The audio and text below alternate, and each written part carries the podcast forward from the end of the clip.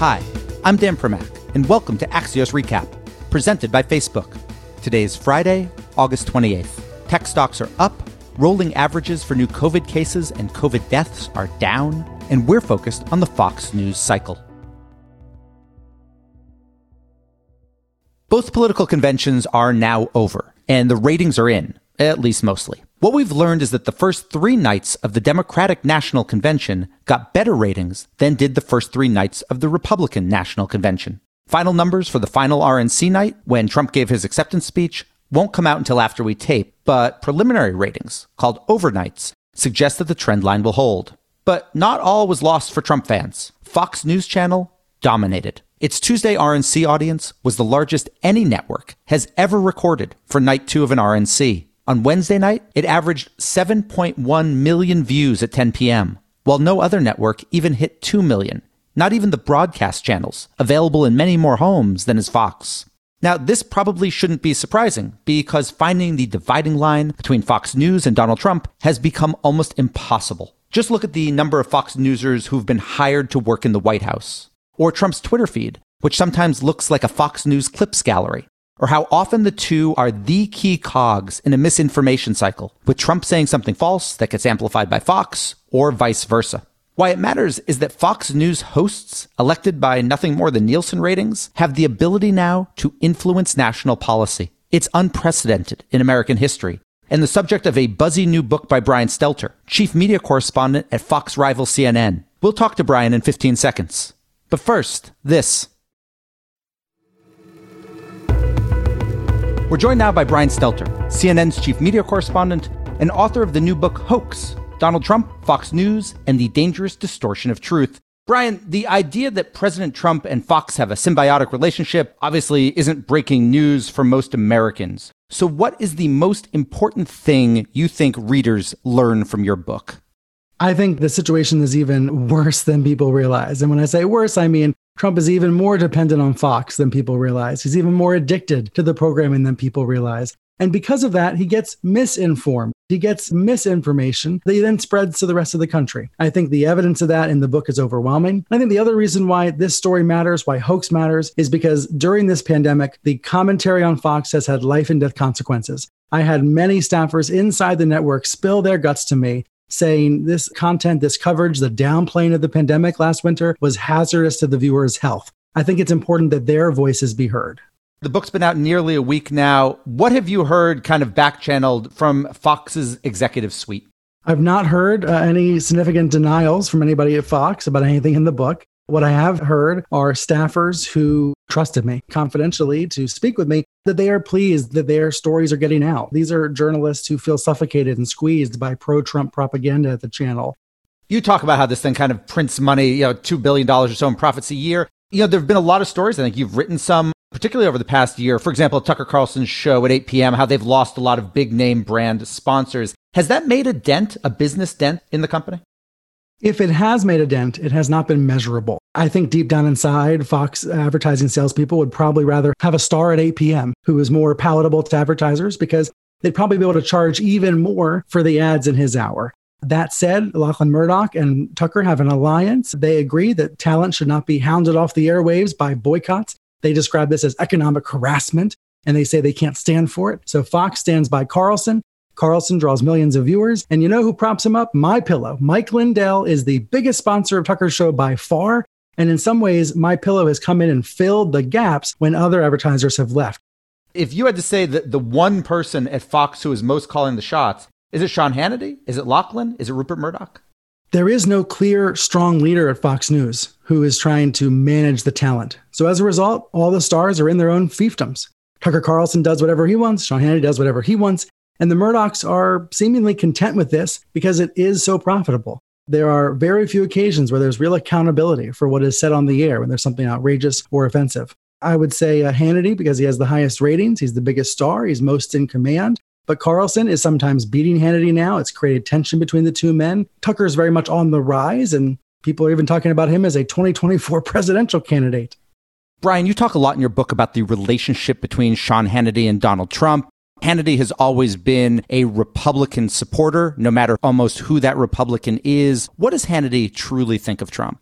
He has told friends and colleagues at Fox that he thinks Trump is sometimes bat bleep crazy. Am I allowed to curse on this podcast? I think you can. Well, the quote is obviously batshit crazy. Others at Fox described a similar view from Hannity. He would describe the president as a run on sentence, hard to get a word in when the president's rambling. You know, this is in line with what we've seen from the president at his rallies and in his phone interviews with Hannity. But on the air, as you said, Hannity is absolutely the number one supporter of the GOP cause. And I think he is so committed to those principles and to his business model that he doesn't say what he really thinks about Trump. He only shares it in private with his friends. And this is not just true for Hannity, it's also true for executives at Fox, for anchors at Fox who feel they can't really express what's going on. They can't fully fact check the lies because the network is state supported TV. Let me ask about that. And you kind of touch on this at certain spots in the book. But you know, you spoke to over 100 current Fox staffers, a lot of former Fox staffers too, but lots of current Fox staffers. For the ones who say they are very uncomfortable with this dynamic, as simple as they stay for the money? Well, there certainly are true believers there. I want to say that very clearly. There are Trump true believers there who are trying to support the MAGA agenda. But there's a lot of journalists who feel squeezed and left out. They feel like they can't get on the air to tell the truth. They feel like they can't stand up to the lies and the, the rhetoric coming from the White House. And they stay largely because of money, also because of lack of other options, also because of a sense of family at Fox, you know, us against the world. It can be pretty intoxicating to feel like you're part of something special that has such influence with the White House. But at night, you know, or over the weekend or the next day, sometimes I hear regrets. I hear frustration about the situation that Fox is in. And many journalists have left. I think that's one of the most revealing parts of the book. I have stories of journalists and commentators who decided to leave Fox because they couldn't take it anymore. Obviously, Shep Smith is an example. Everyone knows he left. But also other journalists you might not have heard about who decided to leave because they didn't want to defend the family separations policy or they didn't want to defend Charlottesville. It's those sorts of things that add up to a story about Fox kind of fighting over what its future is. Like, what is the soul of Fox News? Who do you think will be the next name Fox News talent to leave?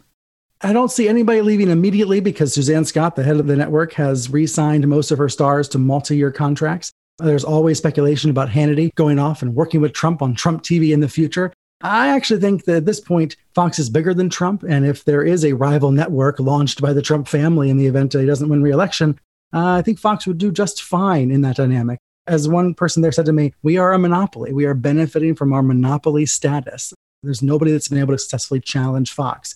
But you know, there's always that potential of a talent exodus when their contracts are up. People could try to leave and start something new, but I, I think it's a far fetched idea right now. When Roger Ailes was finally kicked to the curb at Fox, a lot of folks on the other side of the aisle, liberals, et cetera, leaving the sexual harassment piece out of it, kind of celebrated that Roger Ailes was out and thought maybe it was a new day at Fox.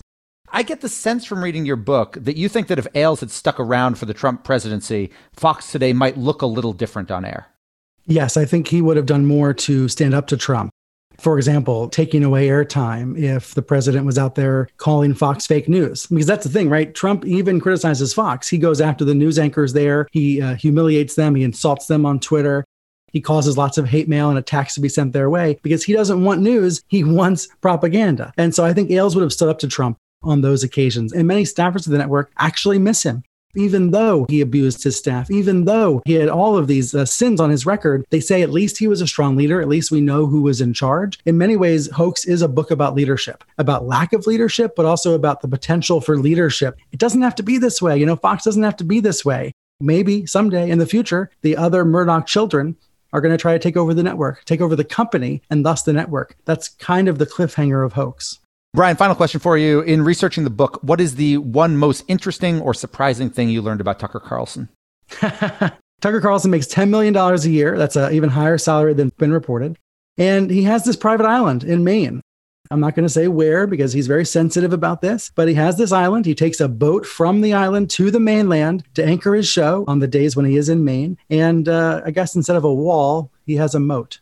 Brian Stelter of CNN, also author of Hoax, Donald Trump, Fox News, and the Dangerous Distortion of Truth. I appreciate you coming on. Thanks very much.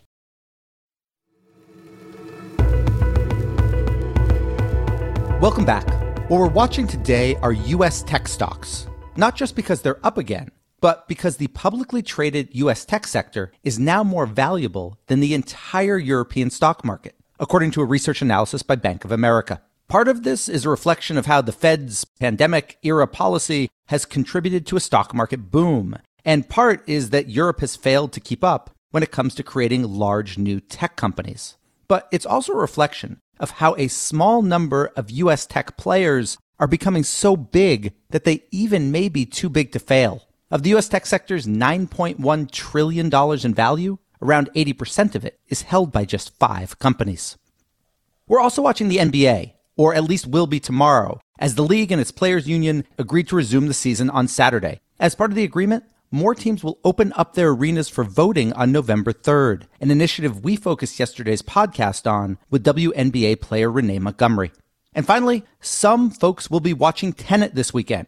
It's the only summer blockbuster being released, but it's only being released in movie theaters, which a lot of folks believe to be air conditioned, popcorn serving petri dishes. Tenet is getting good reviews, but just to give some movie industry context, number four at the box office last weekend was The Goonies. Yeah, that Goonies.